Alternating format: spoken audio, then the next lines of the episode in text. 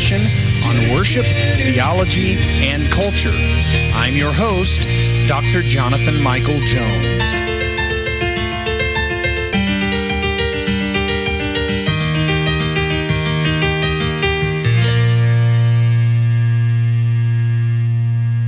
Hello, everyone, and welcome to the Act of Worship Podcast. This is Dr. Jonathan Michael Jones. And uh, today I'm going to be discussing a cultural topic. I don't do this at, as often as I would like. Most of what I discuss has been um, related to worship and theology. And um, uh, there is going to be a little bit of theology in this, but it is certainly a cultural topic, and I believe one that is very uh, relevant to everything going on in our society right now. And what I'm going to be discussing is government's biblical role. What is the biblical role of government? Um, many people who know me, it is no secret that I'm a libertarian. And in my libertarian views, often a discussion of the role of government arises in various conversations. And I don't believe that my view is vastly different from what the framers of the U.S. Constitution desired. The topic itself uh, holds the potential to be divisive, but clear obligations are set aside for government both constitutionally and biblically. And so the scope here is to focus on the biblical role of government, but I will also briefly discuss the constitutional role of government. So let me start there with the constitutional role of government and understand that I could get into much more depth in all of this than I am going to present here. So this is a surface level discussion, but uh, uh, the United States Constitution really it's a unique document. It is not infallible by any stretch. there are many that would profess that it is infallible. It is not. The only infallible document is the Bible itself. But the, the U.S. Constitution is one of the most precise and intentional documents in history. Personally, I believe the framers of the Constitution had in mind particular protections which are transcendent through time and circumstances. In other words, the Bill of Rights and articles of the Constitution were not intended for one era, but for all time. And so while the scope of my material here is not the constitutional role of government. I want to briefly mention a few items for consideration. Uh, constitutionally, the government exists um, to protect freedoms and liberties. And the Constitution gives three types of power to federal government, and I'm focusing specifically on federal government here right now. Uh, I will briefly discuss all levels federal, state, local. Um, so there are three types of powers that the Constitution gives the federal government the delegated or the enumerated powers, the implied powers, and the inherent powers. Um, these powers are discussed in Article 1, Section 8 of the Constitution, if you want to go and look at that. I have a pocket copy, copy of the Constitution that I carry around with me, uh, so I can look up this stuff really at any time.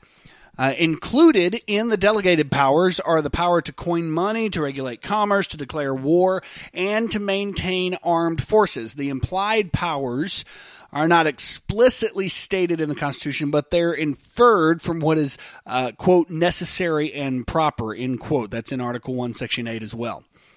Uh, and then the inherent powers are not specifically listed in the text of the Constitution, but they are derived from the fundamental necessity for a federal government. And so while these matters can be discussed in incredible detail, suffice it to say that the constitutional role of government, with state and municipal government stemming from what is not granted to the federal government, is the protection of citizens' liberties and freedoms. And seemingly, American government has grown massively and has become an entity, entity that has reached far uh, beyond the bounds of its constitutional role. But its foundational purpose for existence is to protect the liberties and the freedoms of people. So that's the surface level of the constitutional role. Let me get into the biblical role. That's where my focus lies here today. Uh, the scope of the material here is the biblical role of government. And while much of what uh, what's mentioned relates to federal government, these elements apply also to both uh, uh state and municipal governments. Uh, scripture does not necessarily distinguish between the three, but in an overarching sense, the model for government should be applied to all forms. And so someone might suggest, and I would suggest, um, that um, that governments should not be theocratic. Uh, there are people that would suggest that that the biblical model for government is one of a theocratic variety, but this claim holds it, it, does hold some weight for those that are Bible believing Christians, but I believe that biblical theocracies only existed by God's allowance, not necessarily because God Himself demands such. An entire uh, nation that honors God is to be commended, but morality should never be legislated because if it is, it's not true morality at all. And so I suggest four underlying biblical roles of government protection, justice, equality, and order. So, protection. The clearest biblical role of government is the protection of its citizens. Paul discusses the power of the sword in Romans 13 4. The plainest example of this is the waging of war. Solomon confesses that there is a time for war in Ecclesiastes 3 8. And since Paul instructs believers to be at peace with all men if possible in Romans 12:18 the implication is that war should be avoided as much as possible but also that it is not always possible to do so. So biblical models of government reveal a role that centers around the protection of its citizens. And a government that does not protect uh, does not protect its citizens is an unjust government and one which dishonors God. And while modern societies attempt to grant numerous other roles to government, the foundational, the most foundational role is protection. The second biblical role here is justice. And in a strikingly connected manner, justice is the second primary role of government, connected specifically to protection. Uh, scripture makes it clear that governors are sent by God to punish those who do evil and to praise those who do good. 1 peter 2.14 uh, paul also contends that governmental authorities carry out god's wrath on the wrongdoer romans 13.4 an inference from these biblical texts is that civilian citizens should not execute legal justice themselves because vengeance belongs to the god uh, to god alone. Deuteronomy 32.35 uh, however, sometimes God's vengeance is, vengeance is employed through government. Everyone is held accountable. God's plan for holding people accountable on this earth is through the process of government. Even on a large scale, government is called to execute justice among its people. If a nation is attacked or wronged, it is government's responsibility to issue justice toward those who have wronged its people. An unjust government will be severely disciplined by God, and so the role of justice should be taken seriously by every level of government. And we see a lot of injustice. Uh, as human beings, it is our responsibility to uphold justice, and it is the government's responsibility to execute it. Uh, the third biblical uh, role of government is equality.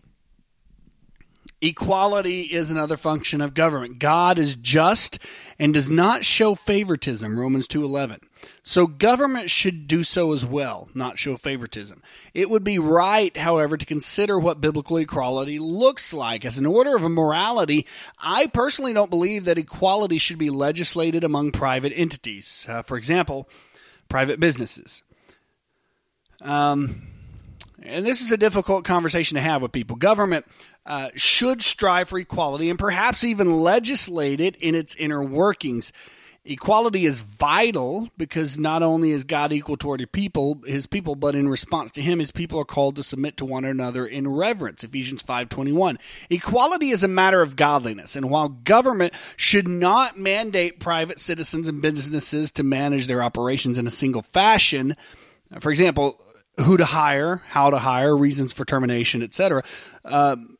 morality again morality again cannot be legislated um, government should play a crucial role in the protection of human rights and equal opportunity so equality then is a primary role of government. Now, there are various perspectives on this, and you could take various approaches even as a Christian. Um, when I think of the Constitution and what the Constitution grants, I think of individual liberty. And I often see private business as an extension. it, it is it is someone's private property. And so, as someone's private property, a business owner should be able to run that business however they see fit. In other words, they should be able to hire and fire someone for any reason whatsoever, constitutionally. In other words, they should be able to say, I don't like the way you look. I'm not going to hire you. I don't like the way you smell. I like this person better because um, they they they wear their shirt better. I mean, whatever the reason is, or hey, you know what? I woke up this morning and I decided I don't like you. I'm going to fire you. As an extension, as someone's private business, they should be able to do that. I am not saying that is morally okay, that that's morally right. Uh, in fact, I would say quite the opposite. It is morally wrong, but government should not legislate morality. Uh, and I don't know where we got to the point where we think the government can place laws on private business owner, owners and their hiring and firing practices. A business does not exist to give people jobs. A business exists to make the owner money. Or perhaps maybe another reason, but it's up to the owner. It's not up to the employees. And if those employees don't like it or if they get terminated for any reason, go find another, job for a better employer who perhaps will not treat them unequally. Um, now, when it comes to government inner workings, when it comes to government um, entities, yeah, the hiring and firing, yeah, that should be done with equality.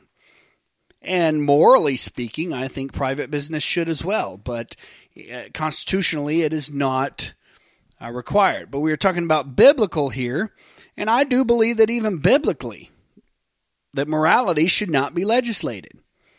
And so when we're talking about equality, a government should not legislate equality, but should allow people to make that decision on their own. So the fourth um, role of government is order. Uh, go- government's role is order. God is a God of order rather than confusion. 1 Corinthians 4 30, 14 33.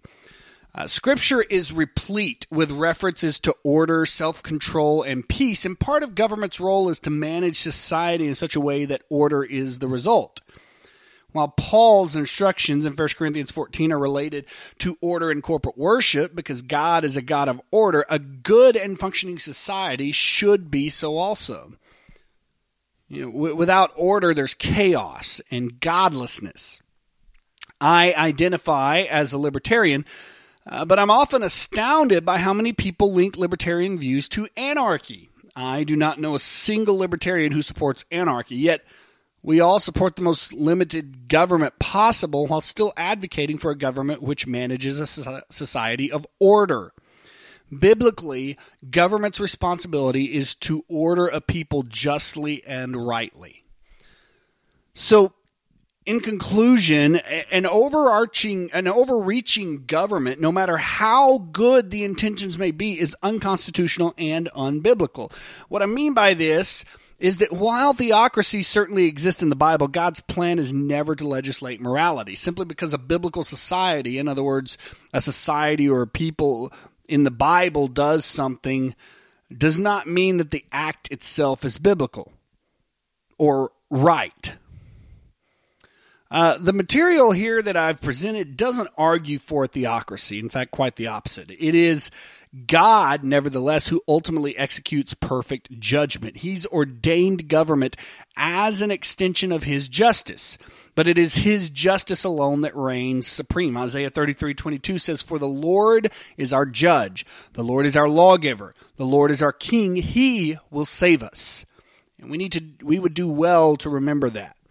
The both constitutional and biblical roles of government extend then from its God ordained function, whether in a society which honors God or not. Consider the Apostle Paul. He instructed believers to be subject to the governing authorities in a godless society which killed Christians. Even then, God had positioned leaders who did not exist apart from him, and he does so today. And in these circumstances, the government certainly is overreaching. And I dare suggest, in fact, that government which extends its reach beyond the bounds of its constitutional and biblical roles, no matter how good the intentions may be, is actually unconstitutional and unbiblical. So here's an example. And this is not a popular opinion, but there are many libertarians who see this. Nowhere in the Bible or in the United States Constitution does it say that education is a government responsibility. Yet somehow we have placed that responsibility on government. In fact, in the Bible, anytime you see something about training a child, raising a child, making sure that child becomes a productive adult, education, in other words, it is related to the parents. It is a parental responsibility. And certainly, I believe parents can partner, make sure they choose the right partners. I have no problem with education. I am incredibly educated. I have no, absolutely no problem with it. But for us to say that it is the government's responsibility is false. There are state constitutions which uh, mandate educational roles, um, but the U.S. Constitution doesn't grant that uh, to the to government. Doesn't give that responsibility to government because it's not. And so, any, anytime people say that that is a government responsibility, that is an overreach, in my opinion. And perspective perspectives on what overreach looks like vary, but overreach is possible and it certainly occurs. The overreaching, the overarching roles presented here, the the the uh, large roles I've given for government, offer the fundamental purposes of government, which should be considered and employed for the good of people. And so hopefully this has helped. Again, this is surface level. We could dig so deep into this. What are the biblical roles of government? And I briefly covered the constitutional roles, but really wanted to focus on the biblical roles of government. Why does government exist? There are three primary institutions that God has ordained on this planet. The government, the church, and marriage, the family. Uh, so we, um, the, these are good institutions. And so, why does the government exist? What's the biblical role? And hopefully, this has clarified several things and maybe even opened your eyes to some things. So, I hope this has been helpful. And I thank you for listening today to the Act of Worship Podcast. This is Dr. Jonathan Michael Jones.